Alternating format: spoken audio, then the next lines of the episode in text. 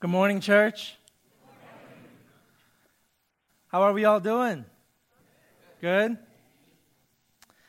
Last week we started talking about the grace of God, and we talked about the quality of His love. That there is no greater love than His. We also talked about the context of His love, that He loved us while we were sinners and enemies, helpless and ungodly. That the right question that's asked is not how much does God love us, because the quantity of love never changes, but that He loved us then. That if He loved us with that quality of love then, how much does He love us now? And that's not a description of the change in the quantity of His love, but that we are that much more able to experience His love now. So that was last week. And I want to continue in that vein um, this week. But before I get to that, I want to point your attention to the sermon schedule that's found in your bulletin as an insert. That's to help you be excited and anticipate. That's not to help you pre decide which services you're going to miss. All of the sermons listed there are going to um, be wonderful, in my opinion. And I aim for each sermon to feel like 20 minutes. Not each sermon will be 20 minutes. Uh, but my hope is that it will feel like it. But really, my uh, big hope is that you would be excited about inviting others to church. When pastors call me up and ask me, hey, Peter, how can I get more people in my church to invite them to church? And I say, well, give them something that they would want to p- invite people to. I remind them that we are all evangelists by nature, that I have sold many Apple products and Subarus in my life without receiving a single penny in commission. That's because I can't help it. Whatever I'm excited about, I'm going to sell. I'm going to talk about it. It's going to come out of my pores and out of my mouth. I'm going to sing praises, and it becomes the gospel for the moment. And I hope you experience God in that way. And if you don't, it's going to be harder to invite people to church. And if you're not excited about this church, I'm going to do my best to help change your mind and feelings about that. And I'm going to try my best on those Sundays to not to embarrass you and your friends too much. But please, uh, do invite your friends and coworkers and family members, especially if they don't know Jesus as their Lord and Savior. I would love to have an opportunity to uh, have Adam and see if uh, we could work something out.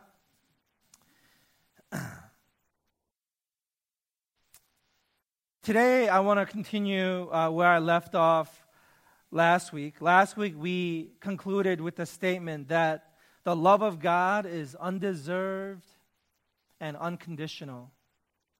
Undeserved and unconditional. That this kind of love given to us at such a time, right? The scriptures tell us at the right time, Christ died for us. In the fullness of time, God sent his son. So the proper question is not how much does God love us, but when did God love us? He loved us then when we hated him, when we were his natural enemies, when we were ungodly and helpless. How much more now? So the love of God is undeserved and unconditional, and this kind of love is called grace. Now, a couple more points I want to add to that. That the undeserved and unconditional love of God is alien to us that the undeserved, unconditional, and alien love of God is threatening to us, that the undeserved, unconditional, alien, and threatening love of God is foundational. Those three things.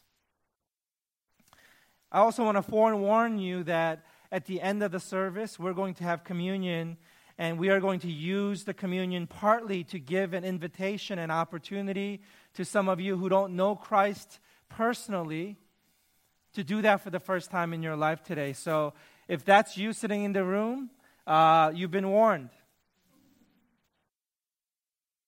Okay, first, the undeserved and unconditional love of God is alien to us.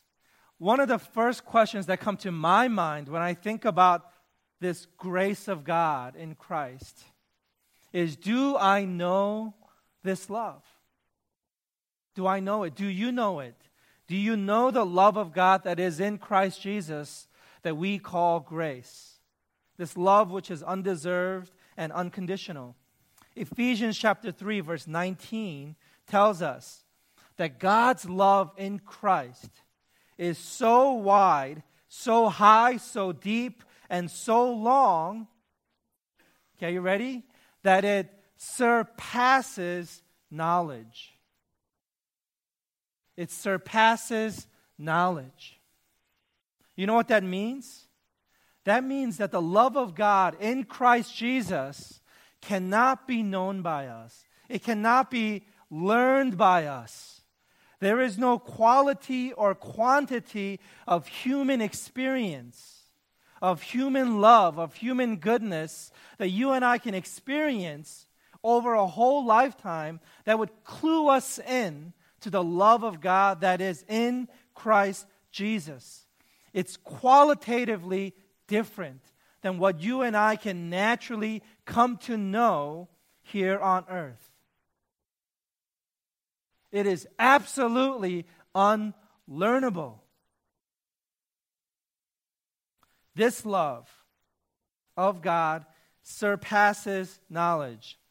Now, I mentioned last week that I pursued Susie for four years. What that basically means is that she was a freshman, vulnerable and ripe for the picking, and I was the superior, all knowing sophomore in college sophomores really do believe they know everything. And uh, I certainly did. And so, and if you're a sophomore here, you'll realize when you are a junior that you did not know everything last year. And so you can get defensive all you want this year, that's fine.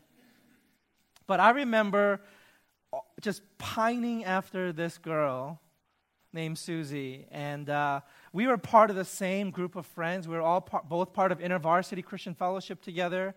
And so we did a lot of activities together, including meals and uh, such things. And so one of these times when we were all walking over, a group of us, to a friend's house for dinner, um, Susie was in the front of the pack, and I was in the, in the back because I was cooler. Cool people don't hang out in the front. and so I was hanging out in the back. And Susie's kind of a carefree person. Uh, she's got a bit of a hippie in her, and she's, she's not um, quite as paranoid as I am. Uh, but I grew up in New York City, in the inner city. I grew up rough and tough, and so I have a vivid imagination, and my mind is always on high alert. And uh, I remember when I first watched Spider Man, the movie, and they showed, uh, they explained his spider sense, how he sort of has this premonition thing going. I thought, oh, that's nothing. That's what, that's what you have to have as a baseline to survive in New York City. And so all the sort of spider instincts I brought with me to the University of Michigan where we went to school. And so we are waiting at a crosswalk, this group of us, with Susie in the front and uh, me in the back. And my spider senses are tingling because I see a scenario about to unfold before me. Uh, even though Susie herself, who is, uh, you know, normal, is oblivious to this. So, what, what's happening here is let me describe it to the rest of you. There is a car that is stopped at the intersection right in front of Susie. And it's wanting to make, and you got to use your imagination here, you, it's waiting to make a right turn. And so, therefore, the driver is looking to his left. Very good, class. Is looking to his left, which means, and I know this instantly, which means he doesn't notice that Susie, who's waiting on his right side, assumes that the car is stopped for her, begins to set foot off the sidewalk onto the street. Now, I see this happening in slow motion, but it's happening fast, folks. Susie is about to step into the car, and the car, as Susie does, begins to move, but the driver is still looking to his left, which drivers do all the time. Right? And I see this, and Susie is about, um, about maybe two steps in front of the car, and the car is beginning to move. I rush forward, lightning speed, ninja instincts. and this actually happened. I pushed dear Susie, dear oblivious Susie, out of the way, out of harm's way. And instead, I got hit by the car.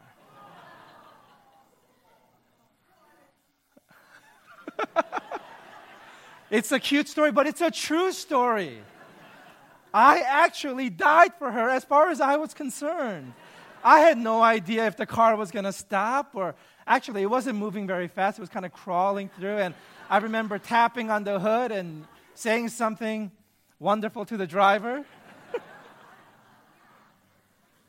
but it's a true story and nobody could ever take it away from me. I died for Susie. As great and wonderful as is my love, my love is for Susie, as has been firmly established by the story just presented, my love for her is very conditional. It's very conditional because there were 12 other people in that group that I did not even see. They are just as valuable. They, they are still human beings. They still have parents and friends that care. They have hopes and dreams and wants. That didn't occur to me at all. Because my love is conditional. Susie can't depend on my love all the time. My love is fragile, it's fickle, it's untrustworthy. But it's not the greatest love there is on planet Earth. There's also parental love, which, in my opinion, and in my own personal experience, comes closest to what I think of as God's love for me. I have a father who um, is, I don't know how else to say it, but that he is an intensely loving human being. He just loves me. And I just feel it, I know it in the deepest part of my heart. My father loves me. He calls me up about once a week and he says, Peter, you still haven't called me. I've been dying to know how Sunday went. He said, I've been praying for you every morning at 6 a.m. Because that's what, that's what his church does. They have a prayer meeting every morning at 6. He says, It's, it's already Tuesday. You haven't called me yet. And he's just, he's so curious how Sunday went and how the sermon went and if the people liked it and if the elders still like me and they laugh at your jokes. I remember eating meals with him, and he would watch to see which of the various dishes presented on the table my chopsticks went to. And if my chopsticks went to those dishes, he wouldn't touch them. Because he was afraid that we'd run out and I would have less than my heart's desire. And I, I picked up on this and I would just, just be careful about what I thought he wanted. Because if I thought he would like it, I would not eat it, so that he would eat it. It was a, it was a fun little game I grew up playing at every meal. But that was dad's love for me. I have great confidence in, in my father's love for me. I have never, ever doubted it for a moment. And yet, I know that his love, as great as it is, is conditional. I know that because the only reason actually that he loves me the way he does is because I am his son. I have lots of friends who I think are better human beings than I am. And my dad doesn't even remember their names. It's true. Were I an enemy or helpless or ungodly or a sinner against him, his love would not be the same. And this is the reality of the human experience of love in our lives. You and I have only experienced at its shining best conditional love, if we could even call it love. Remember, this is love, not that we love, but that He loves. There is no variety or amount of human love that can teach us God's love. Human love is always based on worthiness and conditions. So Ephesians chapter 3 verse 19 says that God's love is so wide, high, deep and long that it surpasses knowledge. Of course it does. Then how then do we come to know God's love? How? That's Romans 5. And hope does not disappoint. Whoa. All I know is disappointment either experiencing it myself or causing it for somebody else, because that's human love. And yet, Romans 5 5 dares to tell us that the hope we have in God's love does not disappoint. How? Why? Because, because the love of God has been poured out in our hearts through human experience. No, it doesn't say that. Now you're on to my tricks because the love of God has been poured out in our hearts through mom's love, through wife's love, through siblings, through teachers and authority figures, through pastors? Heavens no. Through what? Through the Holy Spirit who was given to us. Therefore, Apostle Paul continues on in Ephesians 3:19 to tell us that the love of God in Christ cannot be known, but it must be revealed to us. It's revelation. That is to say, that God's love is so foreign to who we are and what we experience here on earth that it has to break into our world. It is not of our world, it is completely and totally alien to us.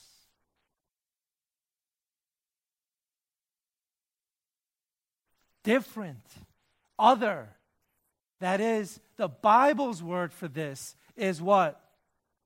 Holy, set apart, distinct, like no or nothing other. God's love is holy love. And it can only be known through revelation. That is, the Spirit of the living God, the same Spirit that raised Jesus Christ from the dead, has to come into our dead hearts. Remember, we are dead in our trespasses.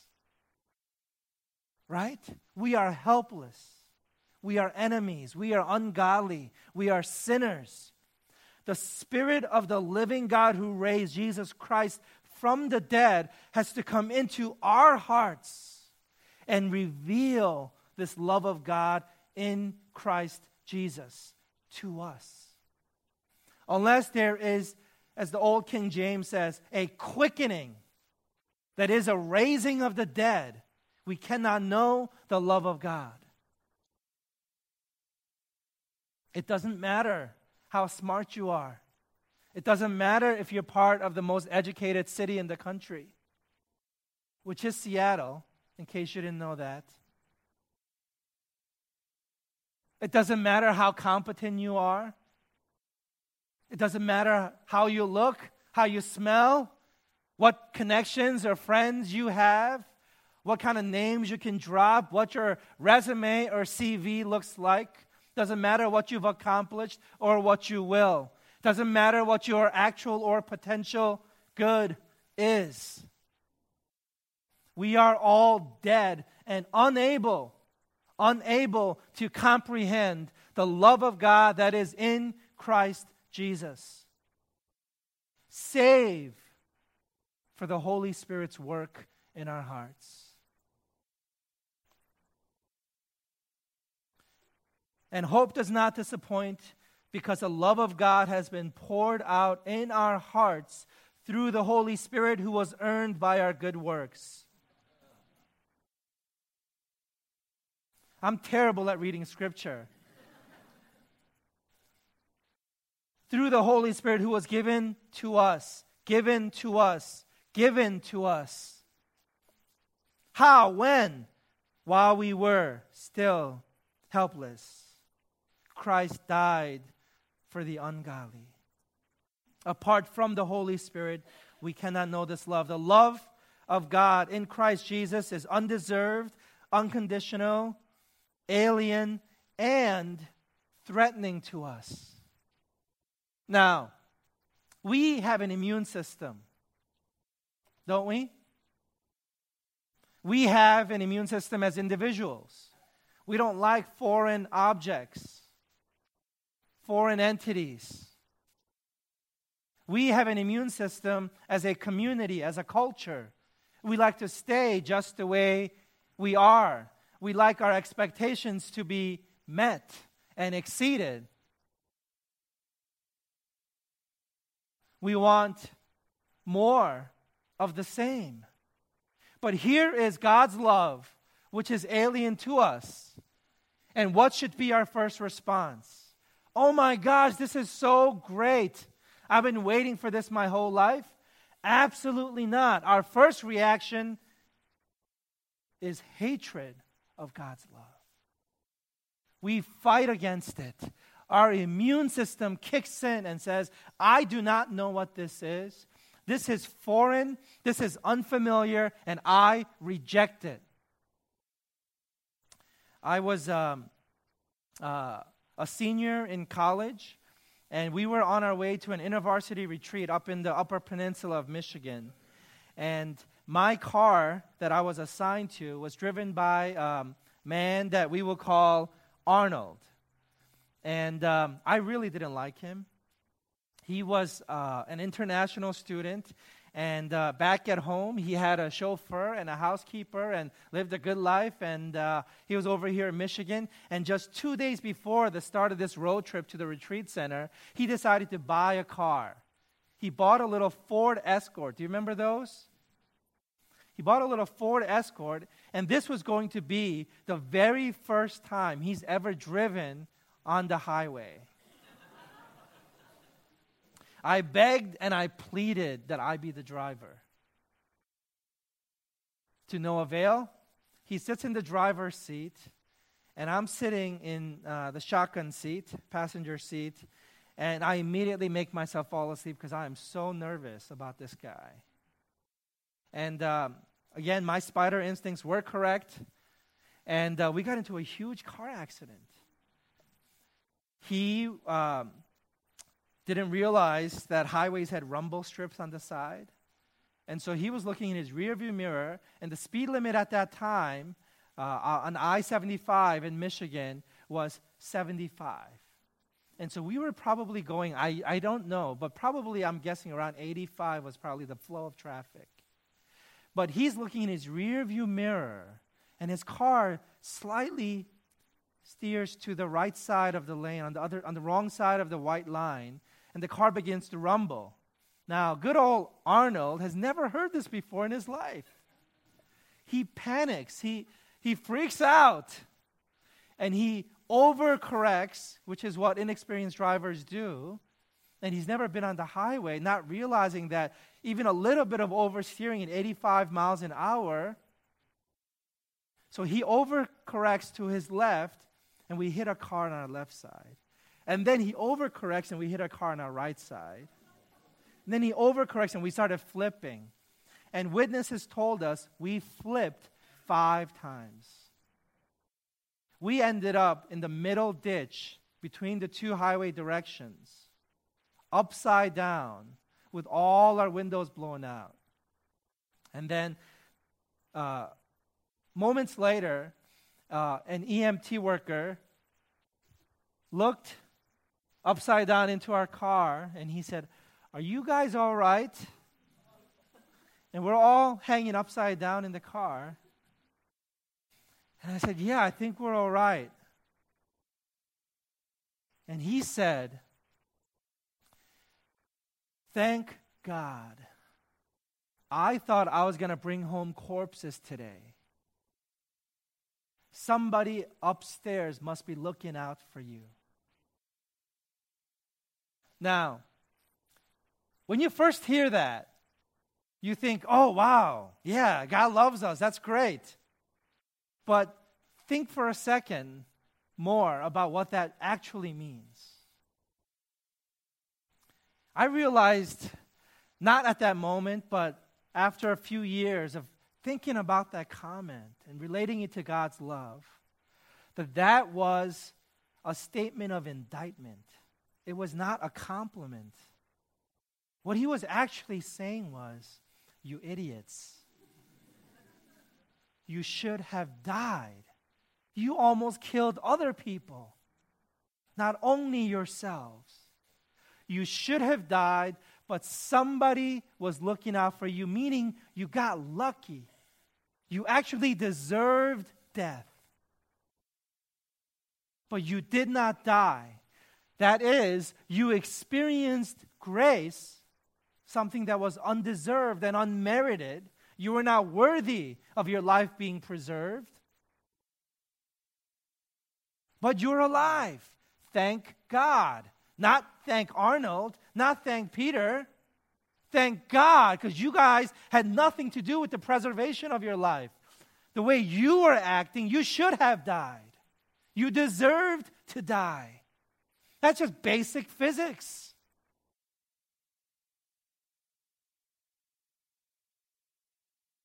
But somebody was gracious with you. Grace, my friends, grace is not a compliment. Grace is an indictment against your whole nature. Grace is saying to each and every single person on this planet that's ever lived or ever will live that you all deserve to die, and the only way you're going to preserve your life is by God's goodness, not your own. That left to your own devices, you will die and you should die. That is what you have merited. That's the trajectory that you are on. That road you're on leads to death.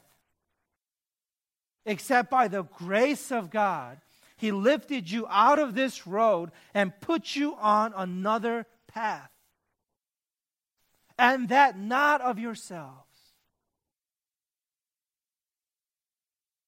Grace tells me that I am dumb, that I am stupid, that I don't know how to do good for myself or for other people, that my thoughts at best are perverted and fall short.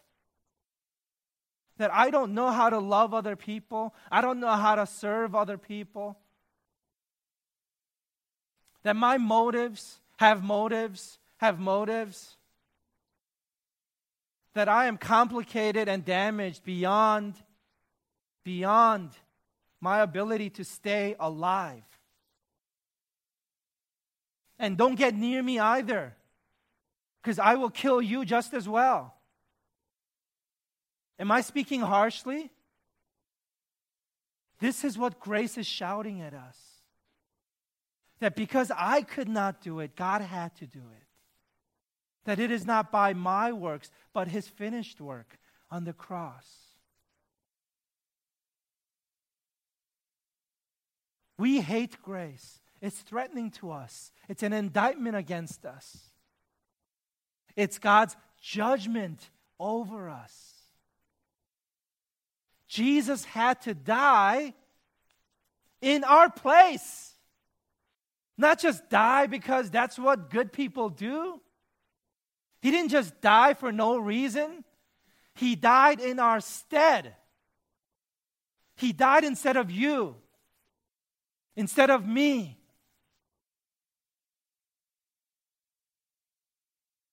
He had to die. It was necessary that the Christ suffer. He himself said this on the road to Emmaus. It was absolutely non negotiable. It was his life for ours. The undeserved, unconditional, and alien love of God is threatening to us. Now, I love it. I love the idea of God's love. I just think it just it just makes me feel so good. It gives me a freedom from having to bear the burden of being responsible for myself and others around me because I know I can't carry it. But when I think about it, I have arguments against grace. Don't you? If it is all God and not me, I think, huh, I can work with that. And I realize I can very easily take advantage of God's grace. And that's the great dilemma. Human nature and grace do not seem to work well together. Because I am clever, folks. I know how to beat the system. But the grace of God tells us that just when it seems unfair to God, that's grace's starting point with me. Grace, by definition, is unfair to God. If it was fair, it would be called grace, it'd be called justice. Grace, by definition, is a taking advantage of God. It is at God's cost, it's at His price. It is not fair, it is very unfair. Grace can't be taking, taken advantage of because God can't be manipulated. It's not like, oh, Peter, are you serious? You're going to pray for forgiveness again? But I just, I mean, it just really seems unfair. I mean, do you really think I should forgive you again? You promised you wouldn't do that anymore. It just, I just feel like I just keep having to give to you. And furthermore, I didn't know you were going to do that. Huh. I, just, I did not account for that. Wow. Your sinfulness is really surprising, Peter. I thought you were better than that. I don't think God's ever had that thought. Now, I don't know. I don't think he's ever had that thought.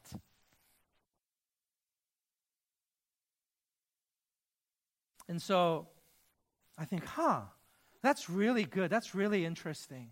What this means is that I can sin all I want. I can do whatever I want because I can't take advantage of God's grace. Now, when I think about that, that seems really dangerous to the Christian cause, doesn't it? I mean, if you and I, we can, if we really believe in like real grace, not just being gracious, not just as an adjective, does, does that work? How does the whole Christian faith thing perpetuate over the years? Why isn't it just sort of folded in on itself? Just like a kind of a black hole just collapsing.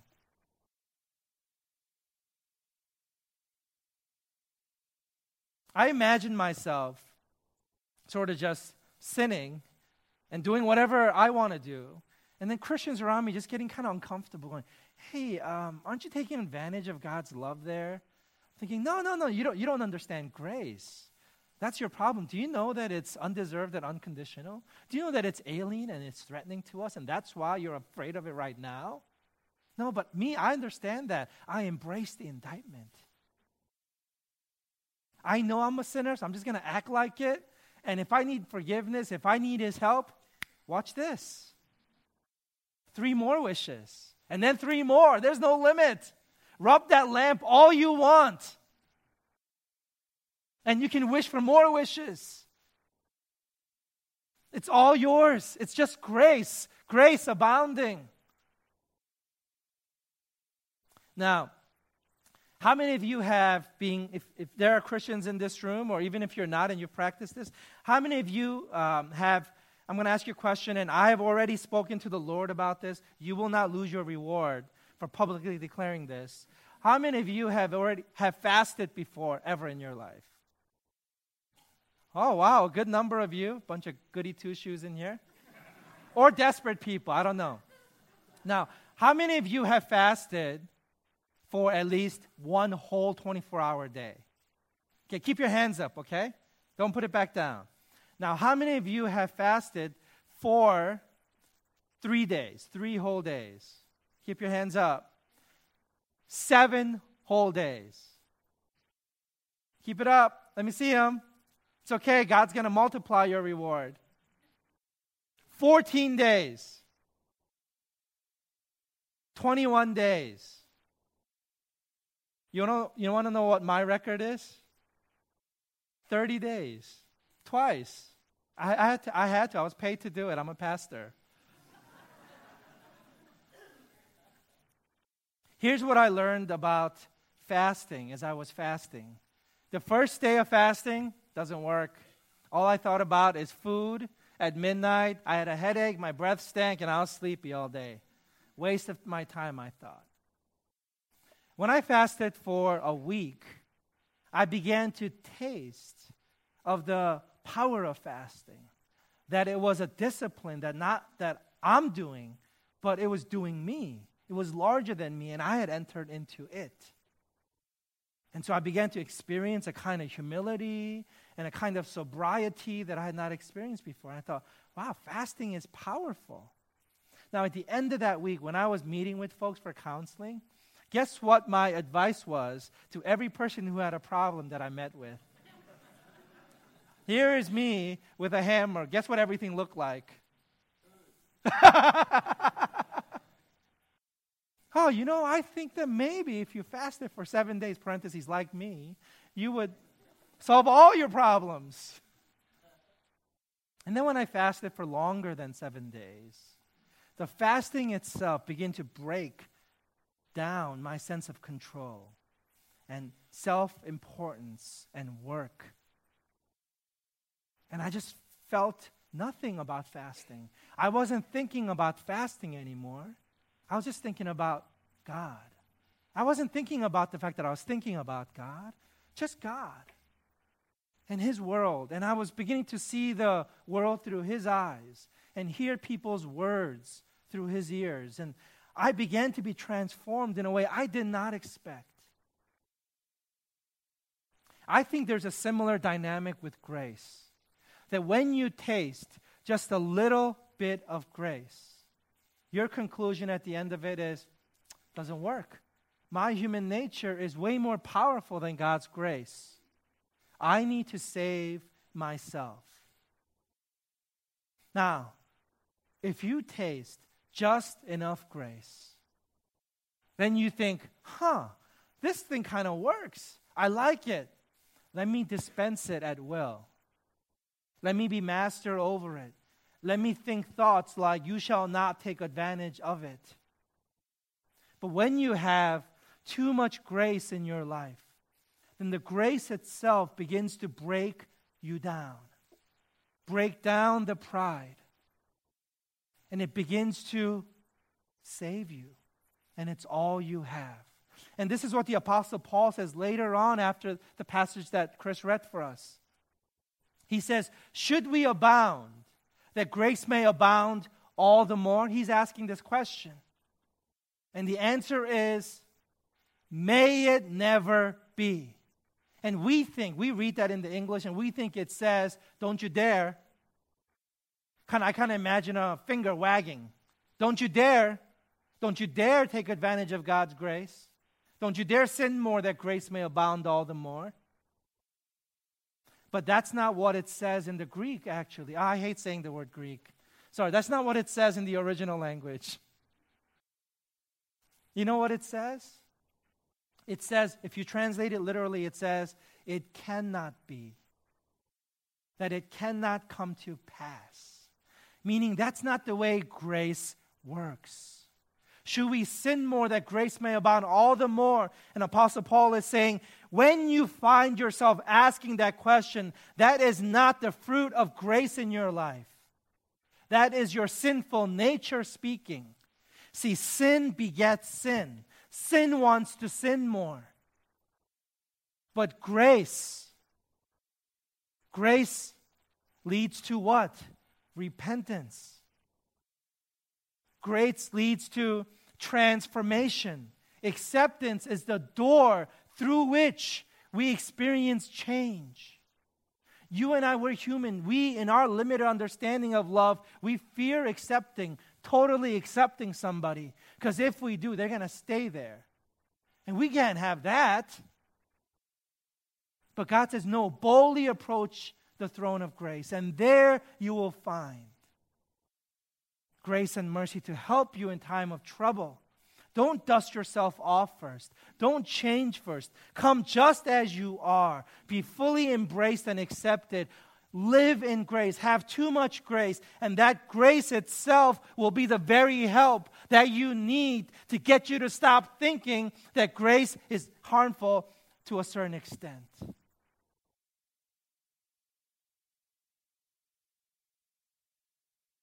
Grace is not just a nice, warm, fuzzy hug to help you feel better. It is the power of God. It is the hope and the power of the gospel. Grace is the word that describes Jesus Christ's power at work in our lives. Grace is strong, it is not weak. Grace is larger than you. You cannot take advantage of it. It is not vulnerable to manipulation. You are not smarter than grace. And if you find yourself feeling like you're taking advantage of God's grace or that you don't deserve it this time, well, you never did.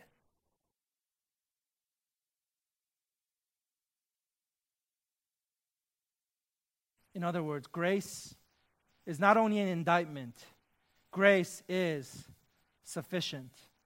It is not anger, discipline, fear, guilt, shame, pressure, or good deeds, but the kindness of God which leads us to repentance.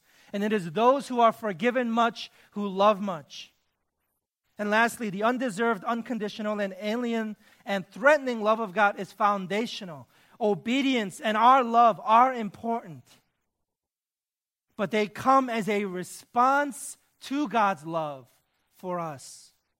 And this order can never, ever be reversed. 1 John chapter 4 verse 19 says, "We love." Why? How? We love because he first loved us. Without first love there is no love. Without first love there is no love. We love, we only love because He first loved us. He is love. Without Him, how can we love when His love is alien to us? Grace is foundational, it precedes obedience. And when the Bible talks about obedience, it assumes grace. But you and I, we assume grace prematurely.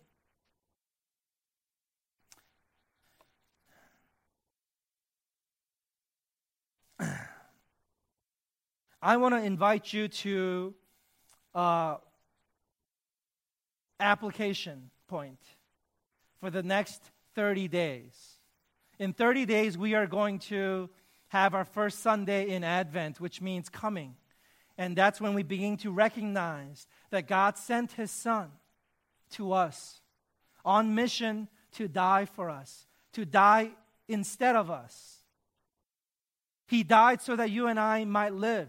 And we want to begin to celebrate that coming. And that's what we call Advent.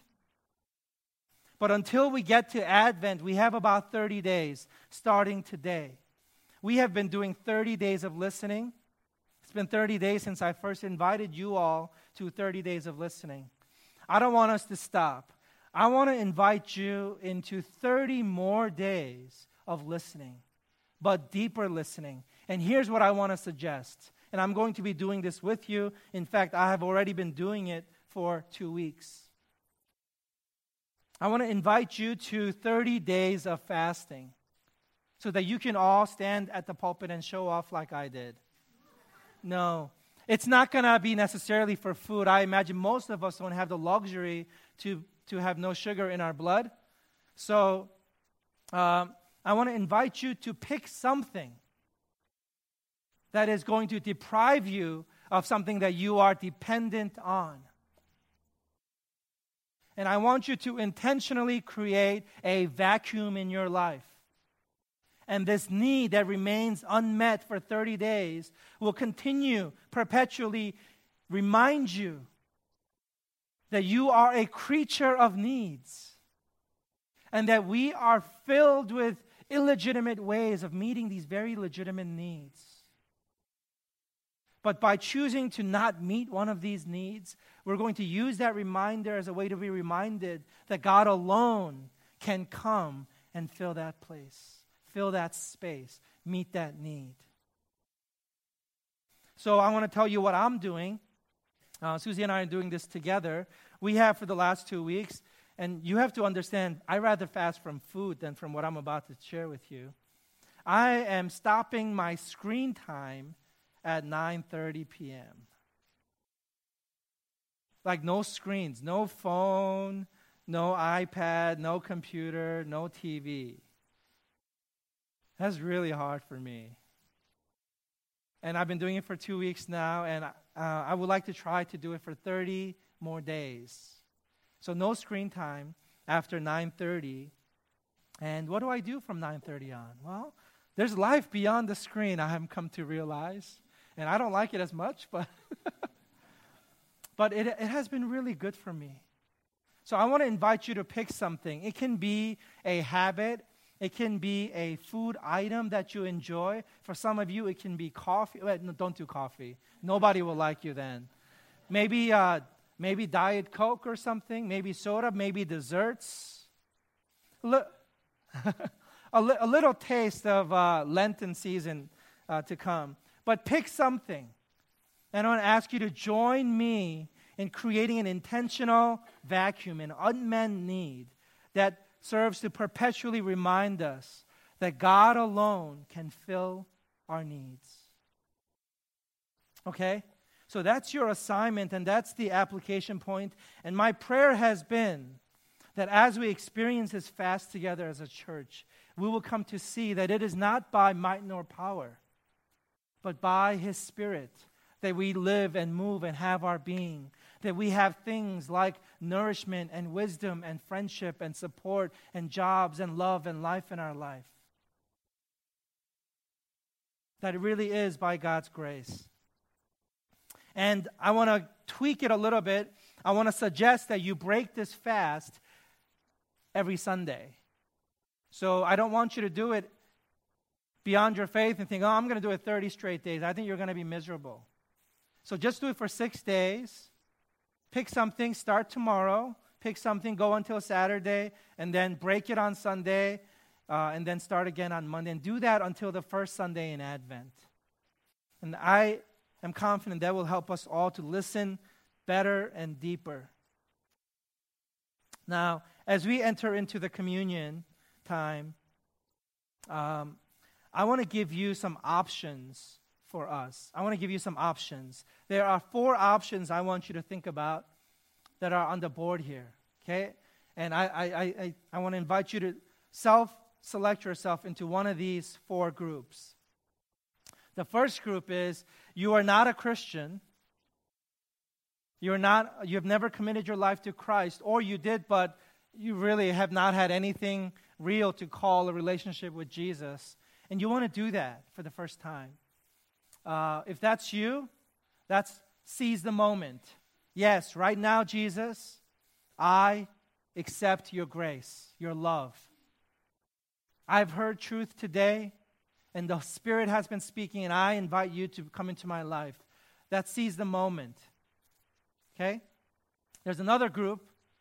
You're still an unbeliever, but you're just not ready to seize the moment today. But you want to engage in the fast and you want some time to think about Jesus and his love for you. And that's you. You're the fast and think group. And you will make a decision later. And if you fit into either of those first two groups, please come immediately after the service to me so I can know who you are. Now, the rest of you, there's two groups. Third, more and new again. If you are sitting here going, I have been a Christian, but I do not know, I have not known God's love the way it was described today. And I want to invite God to do a fresh new work of God, of grace in my mind and in my life, in my relationships, in my workplace. If that's you, I want you to put yourself in the more and new again group. And lastly, some of you are saying, I have believed and trusted in this grace. And I want to thank God for it. I'm grateful for the reminder today. And if that's you, you're in the thank you box. Okay? So I want to invite the ushers and the praise team to come forward. Um, we're going to have six stations spread out across the room two up front, two in each corner here. There's also going to be a floater. If you feel more comfortable receiving communion at, at your seats, lift up your hand until you make eye contact with a floater, and they will be happy to bring the elements to you. In our church, we practice an old fifth century method called intinction. It's one of the earliest methods of communion that we know of. What we would like you to do is take the bread and dip it into the juice, hold up the elements, return to your seats or go off to a corner, have the moment you need to have, and take it when you feel you are ready to receive the elements into your body.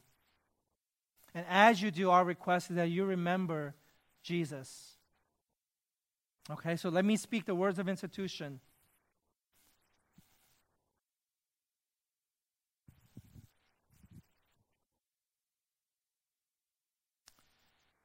On the night in which our Lord Jesus Christ was betrayed, he took the bread and breaking it, he said, This is my body broken for you. And then after the meal, he took the cup and he said, This is my blood that is poured out for you. Take and drink. And as you do, remember me. Put yourself in one of these groups and please come forward and receive the elements as you are ready.